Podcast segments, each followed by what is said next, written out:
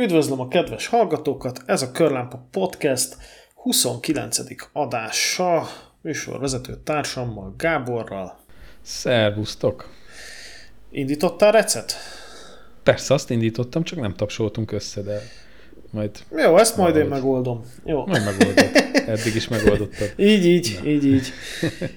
No, hát történt az a szomorú esemény, hogy idén február 14-én elhunyt egy legenda, mégpedig Soichiro Toyodáról van szó, a Toyota Corporation egyik vezetőjéről, illetve a Toyota családból is aki ugye több vezetőt adott ennek a vállalatnak, azok közül is egy kiemelkedő személyről van szó. Előtte való tisztelgésünk jeleként földolgozzuk az életét, illetve megnézzünk egy-két autótípust, amelyet kimondottan ő gründolt, hogy a Toyota gyártsa őket. Ő már ugye 100-hoz közel volt, nem? Jó, tudom, 97 évesen? Na, szép. Halt meg. Igen, igen, igen. Úgyhogy szép kort Biztos megelt. nyugodt és megbízható autója volt, nem úgy, mint nekünk. Így könnyű 97 évig élni. Bár nem volt olyan egyszerű a, a Toyotának a tehát nem volt olyan egyszerű, hogy azzá váljon a Toyota, ami ma, vagy hát inkább a 90-es években ez a megbízhatóság szobra, és azon túl, hogy gyártottak ők sok commerce autót, gyártottak nagyon sok érdekes autót is. Az biztos. Gyártottak sportkocsikat, gyártották a Lexus-t, gyártották a Hiluxot, ami Afrikában mai napig a Land Rover mellett a szinte egyetlen, egyetlen típus, amire megbízhatóan föl lehet szerelni a géppuska állványt, úgyhogy és elmegy a homokban. De mindezek előtt kezdjük ott, hogy hogy hogy született és milyen családban nevelkedett ez a Soichiro Toyoda nevű úriember. No, hát Soichiro 1925. február 27-én született Nagoya közelében, ami egy ilyen ipari kikötőváros és, uh-huh. és ő viszonylag nemesi családból egyébként. Na most azzal kapcsolatban, hogy ő hanyadik gyereke volt az édesapjának, találtam három különböző információt, tehát ez nem tiszta, hogy, hogy egy, egy családfa szerint összvisz egy testvére volt, egy japán cikk szerint három gyerek közül ő volt a középső. Na várjál, kitalálom, kik voltak a testvérei. Kawasaki, Honda és Yamaha, nem? Majd, hogy nem. Hasonló a híres alakok. És végülis a New York Times cikkénél maradva ő, ő, ott azt írják, hogy kicsi Toyodának négy gyermeke volt, és ebből volt ő a második. Úgy nyilatkozik egyébként a New York Times, hogy kivételes gyermekkorban volt része, mert 2014-ben úgy nyilatkozott, hogy alsó tagozatos osztálytársai őt kigúnyolták annak idején, mert elmondta nekik, hogy családjában... Unalmas autókat akar gyártani. Nem, ekkor még, ekkor még nem is gyártott autót a Toyota. Tehát, hogy családja egy szolgáló lányt alkalmaz. Van egy, van egy szolgálójuk, és emiatt őt kinézték az osztályból. Hm. Jó, ő volt a gazdag gyerek, ezek szerint. Apja egyébként Kichiro Toyoda 1937-ben alapította a Toyota Motor Corporation-t, aminek az elődje egy automata szövőgép gyártó cég volt. Ja, igen, erre hallottam. Amit még az ő apja, Sakichi Toyoda alapított egyébként. Hm. És akkor hogy lett szövőgépből autó? Hát ez valahogy úgy jött, hogy hogy akkoriban Japánnak nem voltak saját autógyárai. Nagyrészt amerikai autókkal rohangáltak. Mert a második igen, világháború igen, előtt igen, egyébként Japán egy ilyen Amerika barát policit folytatott, és akkor ez a, van egy ilyen legenda, hogy Sakichi Toyota nevű bácsi, vagy hát akkor még nem annyira bácsi, oda ment az édesanyjához, hogy bár nagyon jó ez a kötőgépipar, de ő fejébe vette, hogy ő autógyárat fog létesíteni, hogy legyen Japánnak autógyára. Egyébként azt kell tudni, hogy még a családot Toyodának hívják, és az autót pedig Toyotának. Azért változtatták meg egyébként a D betűről T betűre a nevet, mert Japánban a Toyoda nevet egyrészt nehezebb kimondani, japánul, meg nem mondom, hogy kell, és nem is tudom. Viszont... Hogy, hogy nem tudod. Szégyellem magam. Viszont az, hogy tére cserélték, könnyebb is kimondani, illetve 8 írásjelből áll, vagy 8 vonalból áll, és a 8-as az egy szerencse szám a Japánban, és akkor ezért változtatták meg Toyotára a cég nevét. Ja, aztán Na, a... hát ezt se tudtam. igen, igen. Hát vannak ilyen, ilyen klasszikus, ilyen, tudod, ilyen ilyen japánosan, ilyen misztikumba révedő döntések egyébként ennél a cégnél. A második világháború alatt egyébként Soichiro Toyoda nem ment el katonának, mert hogy ő éppen a Nagoyai Egyetemen tanult mérnöknek. Mákja volt. És a japánok azt mondták, hogy egy mérnök az nekünk egy fontos szakma, még a háborúban is, ezért legyen csak mérnök, és ne üljön föl egy Mitsubishi Zero-ra, vagy, vagy, vagy egy kamikáze gépre. Aztán miután ő egyébként elvégezte ezt a gépészmérnök szakot, a háború után a Tohoku Egyetemen posztgraduális képzésre jelentkezett, és ezt követően pedig visszament a Nagoya Egyetemre, ahol pedig doktori címet szerzett. Tehát nem mondhatni, hogy ő, hogy ő kizárólag a családi kötődései révén lett az, aki, tehát ő, ő keményen tanult, és... De akkor gépészmérnök volt, gondolom. Beletette az energiát, igen, igen. Jött aztán az 50-es években egy válság a Toyota életében, adósságokat halmoztak föl, Nyilván egy autó kifejlesztése, meg gyárak föntartása az nem egy olcsó dolog, és ezért ketté szakadt a Toyota. Volt egy részleg, ami a gyártással foglalkozik, és volt egy másik cég, amit, ami pedig az értékesítéssel foglalkozott. A gyártással, gyártással foglalkozó céget vezette egyébként Kichiro Toyoda, az ő apja. Uh-huh. Azonban, Orange County Choppers. E, igen, majd, hogy nem egy ilyen garázsban alap, alapították ezt a céget. Viszont nem a voltak... garázs miatt, hanem a, gondolom összekaptak, hogy most akkor hogy kéne csinálni. Hát figyelj, adósságon, nyilván ilyenkor igyekeznek kiszervezni ezeket a dolgokat. Egyébként Kicsiro Toyoda ott bukott meg, hogy voltak bizonyos munkaügyi viták a cégnél. Ugye tudjuk, hogy a japánok azok Hát 24 órából 26-ot dolgoznak. Mi többet, többet. Igen, és, és akkoriban ez még inkább így volt, és ezért őt így lemondatták, tehát elég méltatlan vége lett az ő karrierjének. Hmm. És hamarosan egyébként el is hunyt az ő hm. édesapja. Uh-huh. Utána egyébként egy Eiji Toyota nevű bácsi vette át itt a stafétabotot, uh-huh, uh-huh. mert Soichiro ekkor még csak 27 éves volt, úgy gondolta, hogy most már belép a családi bizniszbe, és ekkor csatlakozott a vállalathoz az ellenőrzési osztály igazgatójaként. Jó, tehát azért nem, nem, nem takarítóként kezdte, ezt el kell ismerni, de majd később kiderül, hogy nagyon is értett ahhoz, amit csinált. Történt ugyanis egy ilyen, egy ilyen affér az amerikaiakkal, amit már, amiben már neki is nagy szerepe volt, hogy elküldték 57-ben egy Crown nevű, egy Toyota Crown nevű modellt az Amerikai Egyesült Államokba, hogy na, ők majd most ezt Amerikában árulni fogják. És ezt egyébként ezt leparkolták a Ford Detroiti központja előtt, hogy tudunk ilyet is. Egyetlen egy baj volt, hogy az amerikai autósok viszont nem annyira szerették ezt a kocsit, mert hogy gyengusz volt a motorja. Uh-huh. És ez Szocsíró Toyoda bácsi ezt nagyon nagy szégyennek élte meg. Uh-huh. És akkor azt mondta, hogy annak ellenére, hogy egy kudarc érte az ő gyárukat, meg az ő becsületükbe beletiportak, ő úgy gondolta, hogy még többet fog dolgozni, és ezért gyorsan lépdelt előre fel a cég ranglétráján, és amellett, hogy ő egy kiváló mérnök volt, egyébként üzleti tehetsége is volt. Tehát ami... De azért vágod a különbséget az európai meg a japán munkamorál között. Tehát itt, ha valami nem sikerül, meg nem megy, akkor az emberek fölmondanak, vagy elhúzzák a csikot, ott meg többet dolgozik, hogy, igen. hogy működjön. Igen, tehát ott ott figyelj, család becsülete és, és japán becsülete, tehát japán autógyártás, első autót elküldik Amerikába, és azt mondják, hogy ez egy szar. Hát igen, tehát nem, nem esett jól neki. Viszont neki köszönhető egyébként, hogy 82-ben ezt a két részre szakadt céget, ezt, ezt ő egyesítette, és ő került az élére. Uh-huh.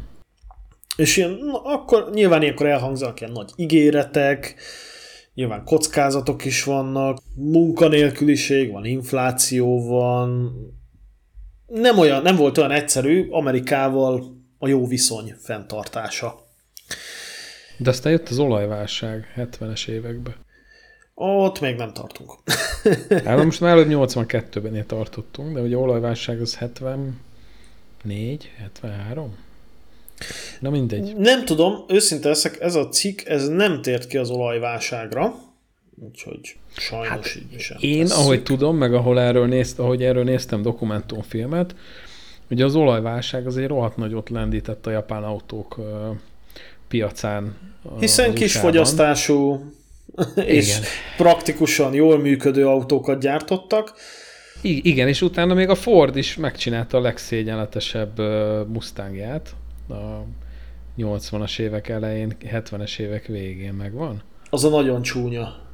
Az Igen, a, azt hiszem az, az négy nagyon... hengeres volt valami, volt belőle négy hengeres motor is, valami nagyon csúnya volt, gyenge volt, szar volt. Most is megcsinálják a Ford Mustang Mach-et, az is a fogom Makinak mondani, ami egy elektromos SUV Mustang néven. Szóval eh, igen, történelem ismétli önmagát. Következő volt viszont, hogy közben nőttek itt a japán konkurensek is, volt például a Nissan és a Honda, és a Nissan meg a Honda elkezdtek Amerikában levő üzemeket alapítani, azért, hogy ne kell importálni a japán autókat, hiszen akkor vámköltség van, meg az amerikaiaknak egyébként baromira nem tetszett, hogy ott nagyon sok japán autó van, és az amerikai polgárok nem a kiváló amerikai terméket veszik, hanem ezeket a kicsi, megbízható japán autókat. De Toyota úr nem volt rest, mert azt mondta, hogy elmegy a General Motorshoz, jó üzleti tehetséggel azt mondta, hogy virágozzék minden virág, ő is szeretne Amerikában üzemeket alapítani, uh-huh.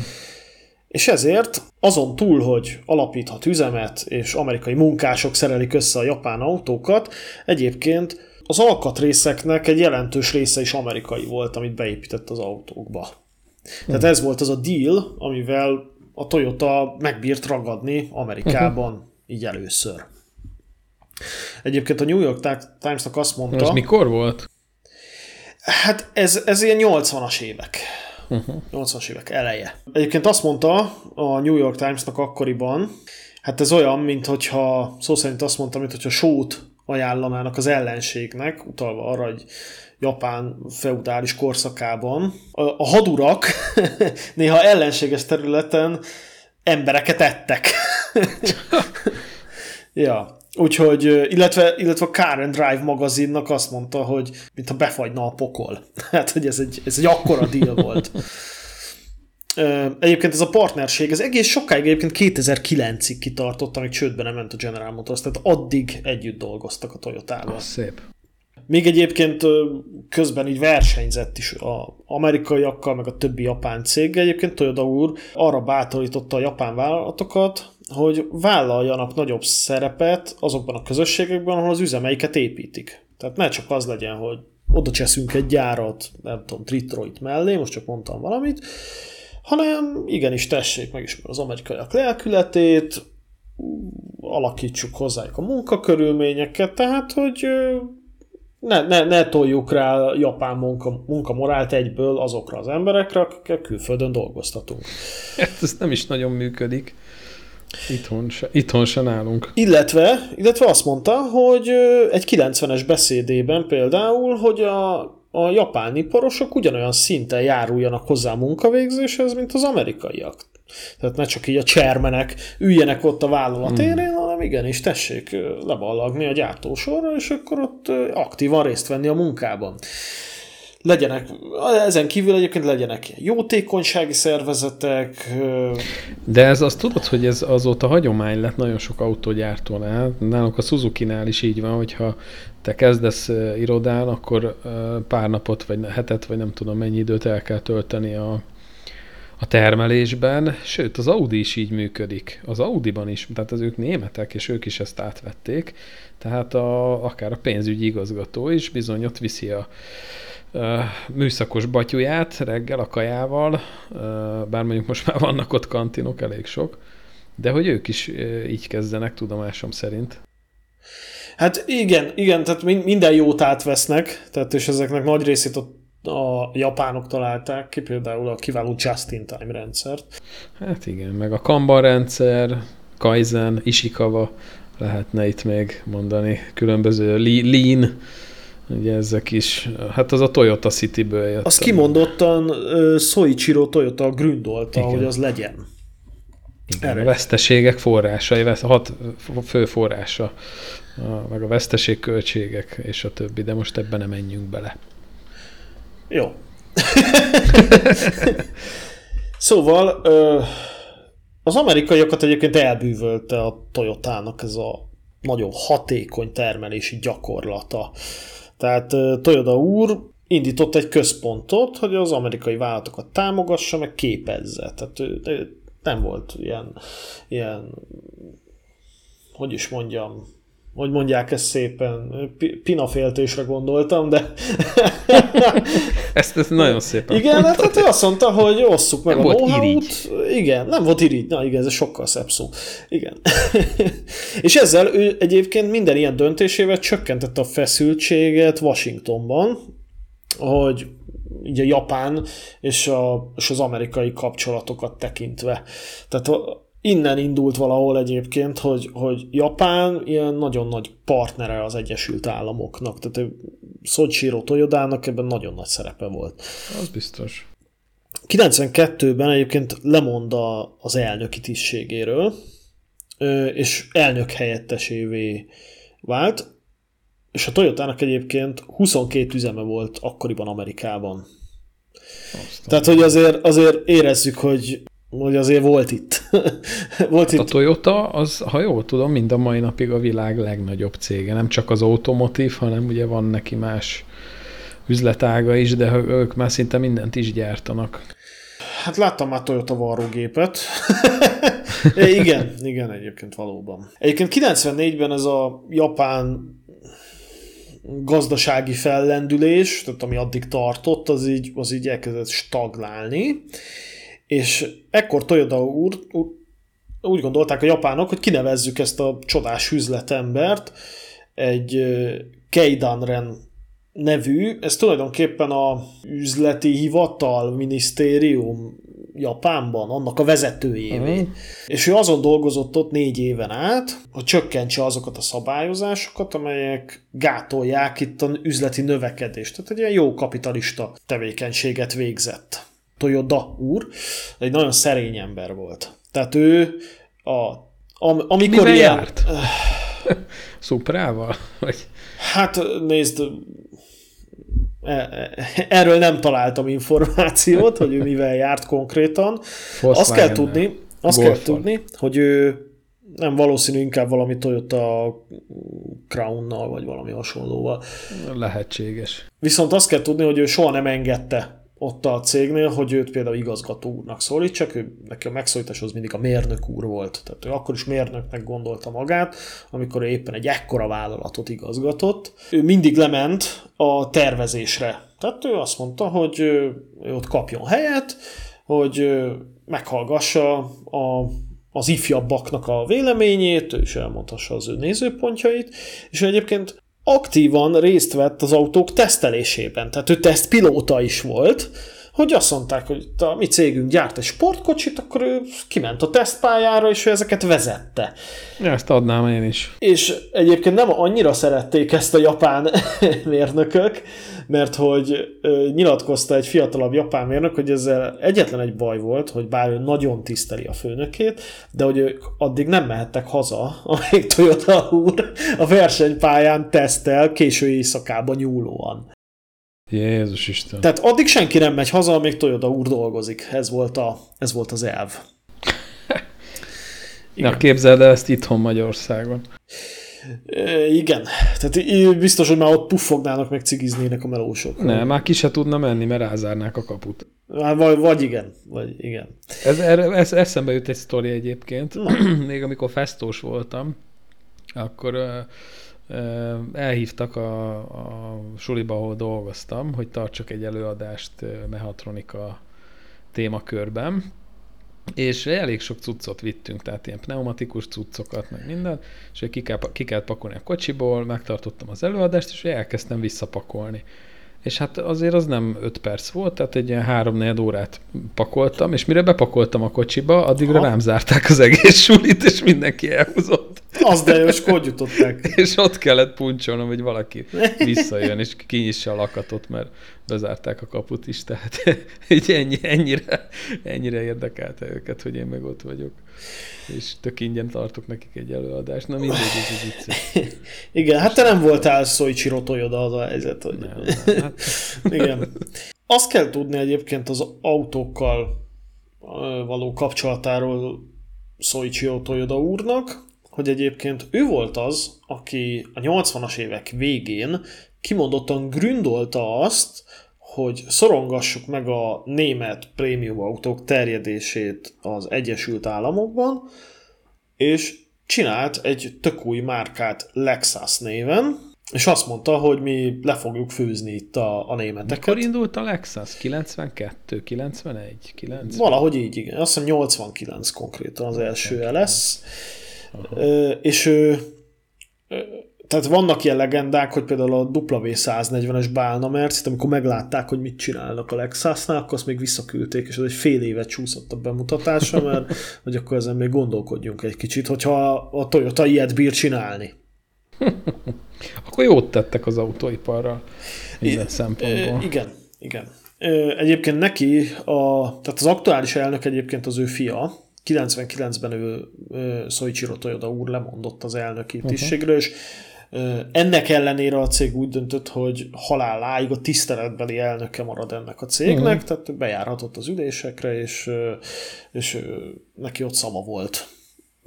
A fia egyébként Akio Toyoda, a mai napig egyébként ő az aktuális elnök. Azt kell tudni, hogy ők szétválasztották a családi kapcsolatukat a munkájuktól. Tehát ők odabent mindig a hivatalos címen szólították egymást. Tehát nem kisfiam és nem édesapa, hanem mérnök úr és igazgató úr. Most eszembe jut az Orange County Choppers, hogy püfölik egymást a Ja, hát igen, a széket vágnak egymáshoz, meg hasonlók, igen. Mérnök úr, legyen szíves, tervezze újra ezt a choppert, mert szar lett. Egyébként volt egy vicces megjegyzése Soichiro úrnak, hogy egyszer megjegyezte, hogy az ő elődjét, Eiji Toyodát 1975-ben beidézték a, a parlament elé, hogy beszéljen itt az autók környezetszennyezéséről egy kicsit a szőnyek szélén. A fiát, Akio Toyodát pedig 2010-ben szintén az Egyesült Államok kongresszusában ö, állították szőnyek szélére, ami miatt tömeges visszahívást kellett elrendelni a Toyota, az azt hiszem ez volt a, a beragadó gázpedál szőnyeg gate. És, ja, és, hát igen, az amerikaiak. És megjegyezte, hogy és mind a ketten csodálatosan helytáltak ebben a nehéz helyzetben, és hozzátette, hogy mivel ő sosem volt ilyen helyzetben, hogy a törvényhozók előtt kelljen így állni, ezért még sokat kell tanulnia ő neki az elődjétől és az utódjától. Egyébként nagyon büszke volt a fiára, hogy hogy a Toyota vezéregyéniségévé vált ő is. Tehát... Ja, hát büszke is lehet, nem úgy, mint a Nissannak az elnöke, akit egy zsákba csempésztek ki az országból valami hivatali visszaélés, meg sikkasztás, meg nem tudom mi volt. Egyébként sokat nem tudunk uh, Soichiro Toyoda úr haláláról. Család közölte egy uh, rövid cikket, hogy otthonában valószínűleg hirtelen szívmegállás okozta a halálát. Ami nekünk maradt utána, azok a, azok a legendák, legendás típusok, amit kimondottan ő gründolt, hogy legyenek, a Lexuson kívül, például, például ilyen volt a Toyota Supra, Vagy Hát a igen, a Celica. Supra. Ugye én nem vagyok egy nagy, nagy Toyota rajongó, de egyébként azt azért nem tudom, hogy tudod-e, de én japán autókkal kezdtem az autós Ki ezt mondtad, volt Nissanod, autós. Volt két Nissanom, volt Mitsubishi Lancerem, hát Toyota nem volt soha. nem volt. De azok, az, azok a Toyoták, amik az én pénztárcámnak elérhetőek voltak, azok annyira unalmasak és szürkék, hogy azokon nem is gondolkodtam soha. De hogyha már így, így földobtad a szuprát, azért én azt gondolom, hogy ha egy típus ki kéne emelni, hogy, hogy ha azt mondod, hogy Toyota, akkor, akkor az emberek 90%-a azt válaszolja vissza, hogy Supra. Már leálltak szerintem ezekkel az érdekes autókkal. Ugye mostani az új Supráról ne is beszéljünk, de hát talán még a Yaris GR az, ami most egy, egy érdekes típus. Hát talán az, az egyik utolsó. Turbós, és, és ez egy kemény, kemény sportkocsi bizony, tehát hogy az, az nem lehet leszólni, meg hogy az csak egy szaros Yaris, azért az összkerekes, 260-70 lóerő, könnyű, és azért elég, elég azért ez egy elég fűszeres kis jószág szerintem. Igen, igen, látunk is belőle itthon egy-két darabot ilyen autós találkozókon. Hát sok nincs belőle. Magyarországon tényleg egy-két darab lehet összesen, meg azt hiszem, hogy nem Igen. is nagyon gyártják, tehát ilyen limitált szériába jött ki. De ha már így a Suprát feldobtad, ugye a Supra 1978-ba Beszéljünk a Supráról. Jött. Uh-huh. Beszéljünk egy kicsit a Supráról, és igazándiból az első Supra még, még, még nem Supra volt, hanem tulajdonképpen egy Celica volt, és a, a Celikának volt egy ilyen Supra változata, tehát Toyota Celica Supra volt a neve. Aha, aha. Ennek, ennek ugye a liftback változata. Egy kicsit más volt a, a kasznia, viszont hathengeres motorokkal volt elérhető már rögtön az elején. Hát nem tudom, hogy megvan, de, az első Supra a 110 lóerős 6 hengeres motorral volt elérhető. Volt külön két literes változata, meg volt azt hiszem kettő, kettő és fél literes változata. Melyik évben járunk egyébként? 1978-ban járunk. 78-ban 110 lóerő, tehát 78-ban mivel jártunk izé Na jó, hát Skoda itt az a szoci, meg nem persze, tudom. a szoci blogban azért más volt a dinamika, de az, az egyébként érdekes, hogy a 2.5-ös meg a 2 literes is 110 lóerős volt. Tehát ennek, ennek tulajdonképpen uh, ilyen adózási oka volt, mert, mert Japánban a kisebb köpcentis autóra kevesebb adót kellett fizetni, tehát valami ilyesmi oka lehetett. De ez nem volt még azért egy, egy valódi vad sportkocsi, ez egy ilyen sportos, akkoriban sportosnak számító kocsi volt, lehetett uh, venni automataváltó, négysebességes automatával, meg ötsebességes manuálissal. Ott azért nem volt a lapa az ötsebesség akkoriban. Egy, egyrészt az ötsebesség, meg az automata, meg pláne nem, de figyelj, én még visszaemlékszek, hogy még a 90-es években, amikor én gyerek voltam, akkor a, a 100 lóerő, meg a fölött, figyelj, ez egy ilyen hát elérhetetlen iszé, űrhajó, a igen. stratoszféra nekünk körülbelül. Tehát, hogy e, igen, körül, körülbelül igen. Meg, meg az ötsebességes váltó is, hát pláne egy automata, tehát hogy na szóval ahhoz képest sportkocsi, tehát hogy Hát igen, mondjuk sportkocsinak nem mondanám, mert azért hátul merev híd volt. Igaz, hogy mind a négy keréken tárcsafék, viszont elől, elől már McPherson rugós tagokból, meg stabrútból álló felfüggesztés volt, tehát az már egy viszonylag viszonylag modern volt mondható az, el, az első felfüggesztés. Hozzáteszem, a legjobb kombináció a hátsó kerék hajtása McPhersonnal, mert innentől baromi kis fordulóköre tud lenni, hogy nem megy keresztül egy fél tengely a, a kerékagyon, uh-huh. és nekem például a volvo az ilyen volt, tehát az hátsó kerékhajtás, független hátsó felfüggesztéssel, és McPherson előtt, és figyelj, az uh-huh. úgy fordult, tehát az, az a legjobb. Hát persze, meg a Mercik is hasonló, csak ugye az nem merev hidas hátul. Aztán hát igazán a második generáció volt az, ami már úgy kezdett hasonlítani a, a, arra a klasszik Supra formára, amit, amire úgy emlékszünk, vagy... vagy, vagy ez már tudom, a bukólámpa, meg ez még ez is elég... Igen, igen, ez már bukólámpás Supra volt, ez 1982-ben jött ki, és hát itt már azért kapott egy-két módosítás, meg egy picit, picit csiszoltak a motoron is, tehát már 145 lóerő volt, 210 Nm, szóval ez már egy kicsit fickósabban mehetett, meg hát ezek igazán a könnyű autók voltak. A japánokra ez mindig is jellemző volt, hogy inkább egy kicsit könnyebb, de, de ahhoz képest jól ment. Hát figyelj, egyébként valójában ez a sportkocsi gyártásnak az alapja, ugye ezt, ezt tudjuk Colin Chapman óta, hogy, hogy könnyű súly, baromi könnyű legyen, és kurva erős motorral. És igazából, a, mert a nehéz ö, autónak lendülete van, és kanyarokban az nem túl szerencsés. Még a kis súlyú autóval lehet hegyeset autózni. Így van, nem kell sok lóerő, könnyű kocsi kell, hogyha fickósat akarsz autózni egy szerpentinen. Hát még annyi változás történt, hogy a motor az már 2700 kötcenti fölött volt, ez a 6 hengeres ö, ö, erőforrás, és ö, hát folyamatosan csiszolgatták, ugye itt a 80-as években, 83-ban, 84-ben is voltak kisebb ö, módosítások, 84-re már 160 lóerős és 221 Nm tudott a motor, igazándiból ezek elektronikus befecskendezésű motorok voltak, viszont ebben még ugye nem volt semmilyen változó szelepvezérlés, tehát ezek később jöttek.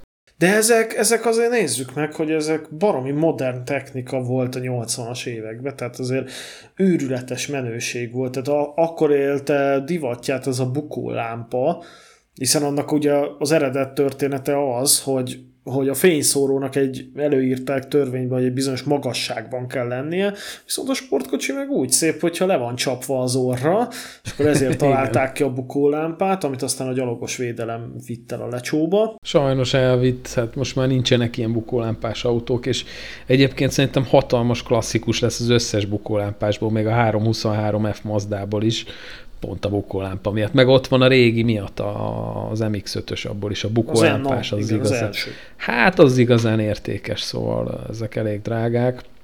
De, de visszatérve 1984-85-re, Egyébként nagyon megbízható kocsik voltak ezek, és nem is létezett ezeknek különösebb típus hibája. Hát egyetlen egy szerencsétlenül elsült probléma volt ezekkel a, a motorokkal, hogy elírták, vagy nem tudom, hogy elírták, de rosszul került bele a szervizút mutatóba a hengerfejcsavaroknak a meghúzási nyomatéka. Tehát 76, vagy azt hiszem valami ilyesmi newtonméter került be a 100, nem tudom mennyi, 110 helyett. Hát ezért valaki biztos szeppukut követett el. Hát az biztos, hogy ott volt hogy... kamikáze, szeppuku minden. Yeah. E, és az történt, hogy mivel nem volt rendesen, tehát nem volt meg a megfelelő nyomás a hengerfej és a motorblokk között, ezért előfordult, hogy el, átégett a, a hengerfej tömítés egyes esetekben, úgyhogy hát tulajdonképpen ennyi, de én ilyen más, más egyéb komoly dologról nem tudok. Azért egyébként megnézzünk egy ilyen második generációs szuprát, tehát ez már formaterben is, tehát az eleje már azért így gömbölyű, még azért látjuk, hogy vonalzóval is húztak dolgokat, de itt már azért látjuk, hogy tulajdonképpen az oldalnézetből ez már, már egy Porsche majd, hogy nem. Hát nekem ez nagyon bejövős, tehát nekem ez a második, meg hát mondjuk inkább a harmadik, meg a negyedik generáció az, ami, az amit ugye elfogadnék a garázsba. Az első az, az még kicsit olyan ormótlan volt, de a második az már kezdett hasonlítani a harmadikra, ami, ami tényleg nagyon klasszik. De hát ez, ez, ez nekem már, már nagyon bejövős. Még annyit érdemes tudni, hogy hát reszelgették ezt ugye 1986-ig ezt a második generációt, és ott már olyan ilyen 170-180 lóerő környékén e, tudott a kocsi, majdnem 300 Nm, 287 volt itt a legnagyobb e, nyomaték, ami azért már úgy fickósnak mondható. Odébb lehet vele állni. Aha. Az biztos. És 1986-ban jött a harmadik generáció Supra, hát ez a, a legendás e, e, Supra, és nem tudom, hogy, hogy a motoroknál mond-e az neked valamit, hogy JZ motor, Persze, az egy hát JZ az, és a kettő JZ az, Azok motor. a legendák, ugye a, a hát ezek a, a ezek a legendák, igen. De igen. igen. Igen, az egy ézé is leg, hatalmas legenda volt, meg aztán a kettő ézé is, és ugye ennek a, a különböző változatai, amit már... Mert ebből volt turbós.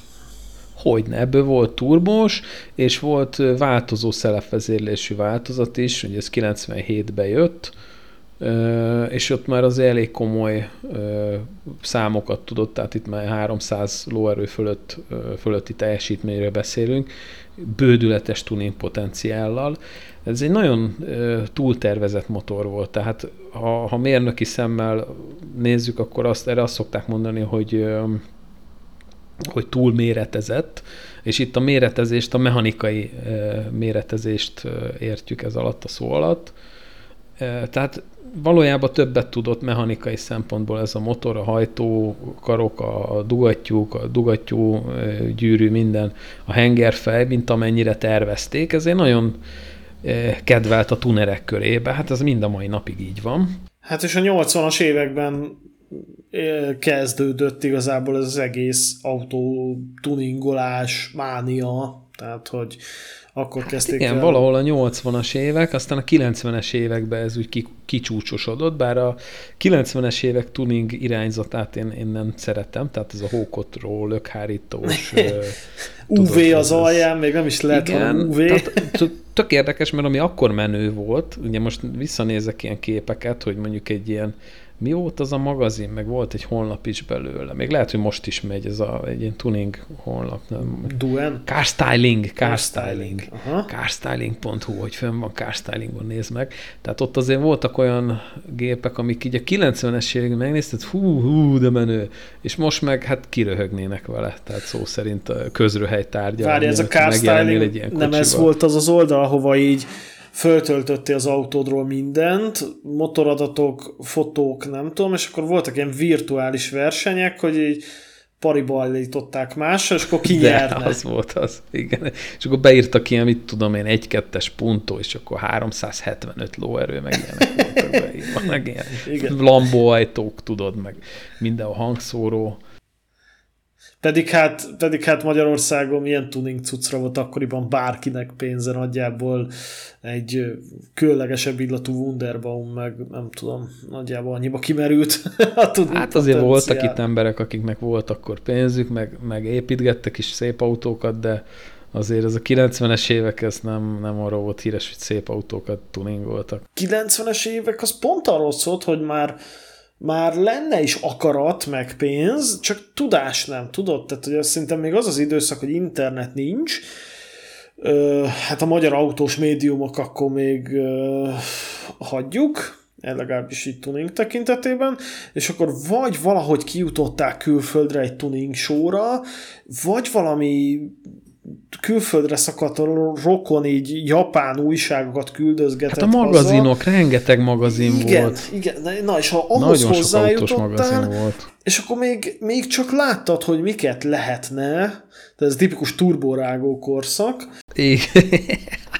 Amúgy lehet, hogy az nagyon nagy influence volt, ez a turborágó a magyar tuningra. És akkor rendelni, meg, meg akkor körülbelül úgy lehetett, ha egyáltalán, hogy küldtél egy faxot, hogy miket szeretnél, ők visszaküldték neked, hogy akkor mennyi pénzt kéne utalni, hogyha ezeket te kéred, és akkor, és akkor ők egyszer csak postára adták, az valamikor megjött, és akkor kifizettél mm. mindenféle vámköltségeket, meg nem tudom, tehát irdatlan drága, ma sem olcsó egyébként, de akkor a mm. know-how-t megszerezni, meg mi az, ami tényleg jó, meg na, szóval az nem volt annyira egyértelmű. És azóta egyébként rengeteg kínai gyártó árasztott el minket mindenféle kiegészítőket, tehát hogy megtalálni mm. a mhm. jót, az, az nem egyszerű, és nem is olcsó. De egyébként én nagyon szerettem az újság, ezeket az újságokat, én mind a mai napig ellapozgatok ilyen, ilyen magazint, hogyha a kezembe kerül, akár új is, vagy régi, bár szerintem újak már nem nagyon vannak. De, de visszatérve a harmadik generációra, meg 1986-ra, igazándiból itt vált ketté a Supra meg a Celica, és a Supra ez egy önálló modellként indult, vagy, vagy önálló modellé vált. Itt már ilyen 200 lóerő körül adott le ez a motor, illetve megjött a turbós változat, ez a CT26-os turbót rárakták, és az meg 230 lóerőt tudott. Azért az, az autó súlyához viszonyítva egy elég, elég szép teljesítmény, és nagyon sok új, újítást belevittek a, ebbe a kocsiba, meg olyan, olyan extrát, ami igazándiból európai gyártóknál is csak jóval később Mondjuk indult, egy vagy párat. jóval később. Hát például a lengétcsillapító keménységét lehetett szabályozni, két beállítás közül lehetett ö, ö, választani. Tehát volt ez a Toyota Electronic Modulated Suspension, TEMS, E, igazándiból ez, meg az ABS, ez akkoriban 86-ban azért elég nagy szavak voltak, hogy, hogy ilyet lehet rendelni egy, egy japán autóba. Úgyhogy nem csak, én, én nagyon szeretem a német kocsikat, de azért a japánok is rengeteg olyan újítást kitaláltak, ami, ami aztán hozzáadott az autóiparhoz. Hát igen, tehát azért 86-ban én akkor születtem konkrétan. Na, hát, hát meg akkor már egy éves voltam. Figyelj, szüleimnek évekkel később egyáltalán autója, és az egy 105-ös Skoda volt még, mm. még az utána mm. jövő is egy 105-ös Koda volt, aztán meg egy 900-as Fire motoros punt, punt Ja, azt mesélted, Uno. igen. Na, tehát, hogy, és akkor valahol a Ez, világnak... Ezt a korszakot éljük, igen. Valahol a világnak egy csücskében, amikor én megszületek, valaki vehetett egy Suprát ABS és állítható futóművel, meg nyilván minden mással, tehát a turbomotorjával, a bőrüléseivel, mit tudom én, tehát hogy azért az Hát az hatalmas, hatalmas szó volt akkoriban, és ugye itt már nem merevhidas hátsó felfüggesztésről beszélünk, tehát itt már uh, dupla keresztlengőkaros felfüggesztés volt elől és hátul is. Szóval ez, ez már egy viszonylag modern futómű volt, ABS-szel, mindenféle Figyelj, én, én, én tökre megértem Szocsiro Toyoda bácsit, hogy ebből az autóból nem akart kiszállni a versenypályán. De itt aztán élvezkedett, a mérnökök meg nézték. hát igen, én, én körülbelül én is így lettem volna ezzel szerintem. Na és akkor most jövünk egy nagyon nagy mérföldkőhöz, 1992, és kijött a negyedik generációs Supra, ugye ez volt már az a gömbölyű Supra, ami tulajdonképpen a halálos iramban. A halálos, halálos iramban, bár én nem vagyok ezeknek a filmeknek a nagy rajongója, de igen, hogy abban benne volt, meg a Need for Speed első részébe, 95-be, Need for Speed Road and Track néven. Hát fél, azért az, én, én sem szeretem a halálos iramban filmeket, de ennek az autónak az hozta meg a világhírt. Mert addig... Igen. Addig igen. Az, ez egy ilyen ez egy ilyen furcsa, ilyen tudod, az ilyen, az ilyen utcai versenyzős körökben egy, egy szupra, hogy tudták, hogy létezik, csak, és, és én úgy tudom, hogy senki nem mert kiállni ellene, mert mindent elvert. Hát az egy elmebeteg autó volt akkoriban, ugye 4,2 alatt volt százon, és azért itt, itt már elég komoly erőről beszélünk, tehát ahogy, amikor kijött, akkor volt majdnem 300 lóerő a motor, és ugye ennek volt 320 lóerős változata és 427 Nm nyomatékkal. Azért, ezek, ezek elég komoly számok, és egyébként mind a mai napig talán ez a legdrágább, legértékesebb Supra, hát szerintem a használt autóhon nulla darab van belőle, ha, ha van is, az olyan áron megy, hogy szerintem élő ember nem tudja megfizetni, csak milliárdosok. Tehát ezek ilyen, nem tudom mennyi egy ilyen Supra, de 40-60 millió forint. Biztos, hogy van ára. Jó, azért hozzá kell tenni, hogy ezekből a szuprákból egyébként nem csak, tehát hogy mondjam, én láttam szuprát egy hatos motorral. Tehát, hogy, hogy nem, nem csak a brutál full, fullos változat létezett. Egy hatos hanem, motorral? Egy nyolcas. Nem igen, hiszem. én láttam olyan szuprát, de, de nem biztos, hogy gyári volt.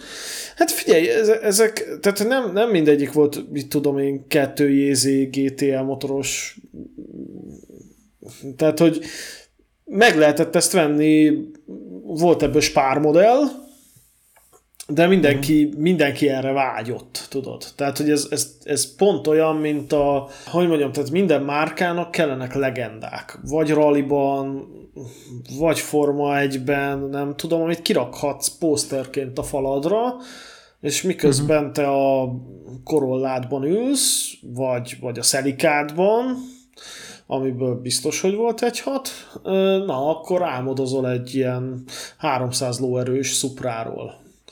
Hát igen, és ugye ezt azt azért ne, ne hagyjuk szó nélkül, hogy ebben már két turbó volt, hogy csökkentsék a, a turbójukat, Ugye ez most, most is jelen van egy-két típusnál. Ez is csak a 2 EZ 4 FE, azt hiszem a motorkódja a dupla turbósnak. Tehát volt ebben igen, turbó nélkül, igen. volt egy turbós, volt két Meg turbós. két turbós, igen. tehát az volt a legerősebb.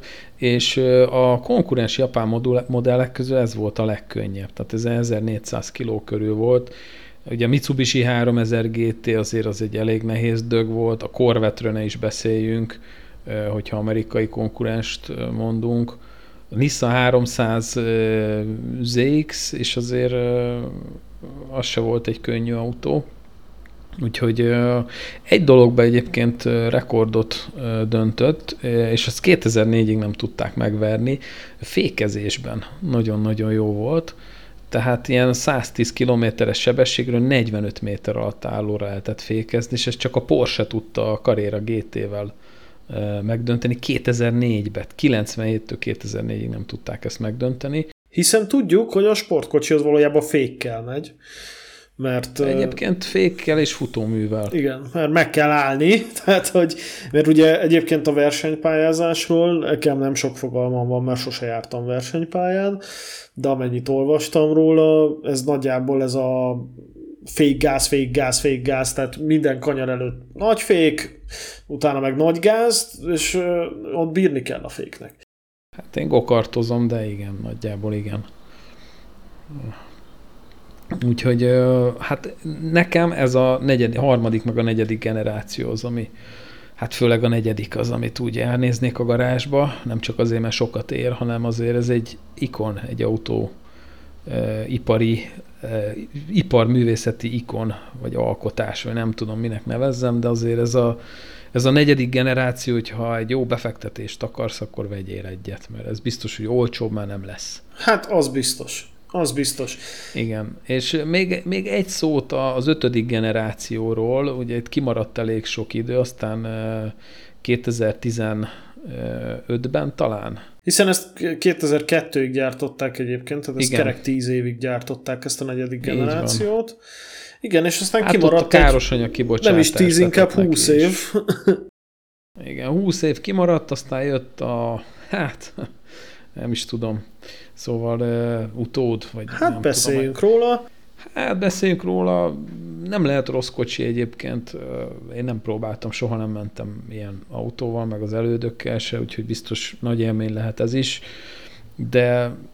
Az a, hogy mondjam, a rossz hír ezzel az autóval kapcsolatban, hogy ugye még a előző szuprák azok egy ilyen célgépek voltak, tehát ott okkal volt rajta, nem tudom, légbeömlő, meg nagy futómű, meg nem tudom, addig ez az újabbik, ez ez, ez, ezen vannak ilyen kamulékbeömlők, ugye elve BMW motor van benne. Hát ez egy BMW Z4, maradjunk annyiba, és az, az, az lett átdolgozva, meg a karosszériája úgy tojotásítva, hogy, hogy ne is gondoljunk arra, hogy ez egy Z4-es BMW.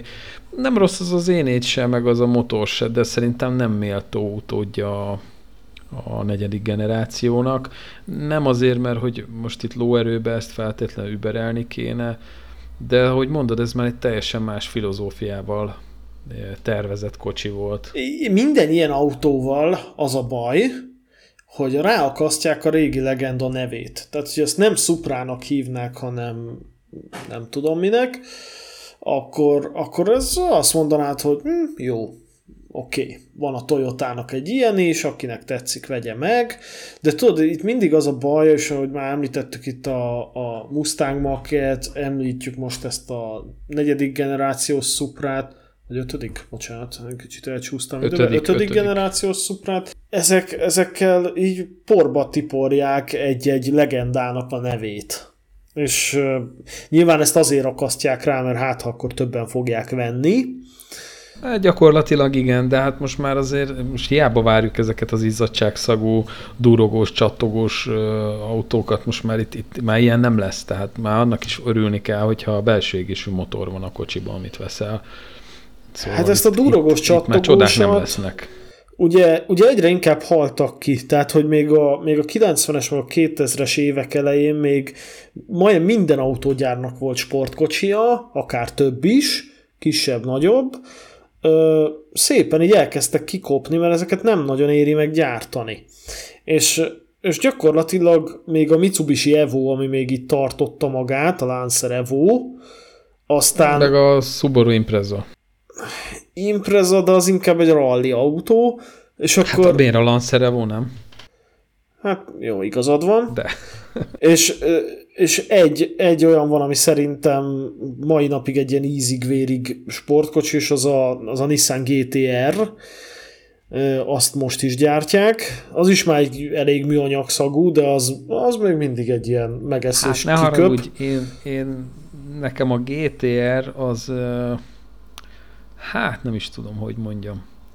Szóval egy ilyen lóerőgyáras számítógép, kicsit olyan az a kocsi, a legújabb GTR, talán a régi, az a, nem is tudom, R34-es, 33-as.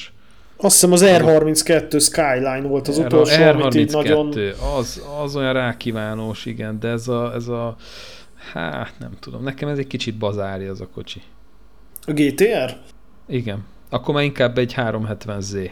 Na, a 370Z, Szívóval. igen, az is, az is Nissan. Van még olyan? Lehet azt kapni egyáltalán? Szerintem nincs már. Hát, 370Z.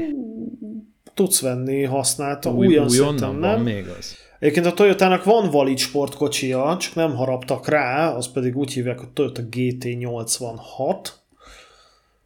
Közel sem, közel sem akkora legenda, mint egy Supra, meg nem is olyan erős, viszont az egy, az egy kurva jó A kis sportkocsi, amúgy biztos, hogy nagyon jó, csak kicsit kevés benne a kakaó, én hogy hallottam, megnéztem a teszteket, hogy marha jó, de pont, pont az hiányzik belőle, hogy egy kicsit ez a izzadságszak, tudod? Hogy... Hát jó, de, de mit Alfa Romeo-ból is kaptál annak idején GT-t, egy hármas motorral, junior néven. Érted? Tehát, hogy, hogy nem feltétlenül függ a lóerőtől feltétlenül az autózás élménye, én azt gondolom. Na jó, de a GT az jól néz ki. A GT86 Hát, hogy az- az jól néz ki, jó vezetni, de nem túl erős. A Supra, az meg, az meg ugye a negyedik generációval ez a kurva erős, és jó vezetni. Az ötödik generációt nem tudom, sose vezettem. Biztos jó. Hát meg ott van az AE86, amiről nem is beszéltünk, a Hachi, Hachi Roku. Az meg egy olyan, hogy most már tényleg csak két mondatot róla, hogy őt, az az autó tulajdonképpen, amikor kijött, abszolút egy érdektelen valami volt, tehát nem nagyon nem nagyon ö, kapták föl. Az, az a Corollának volt egy ilyen nagyobb motoros három ajtós változata. kerekes, igen, és aztán jött az Initial D című film, ahol a, a hegyi szerpentinen drifteltek vele, és akkor onnan, onnan kapták fel, és kezdték el átalakítgatni driftautókká.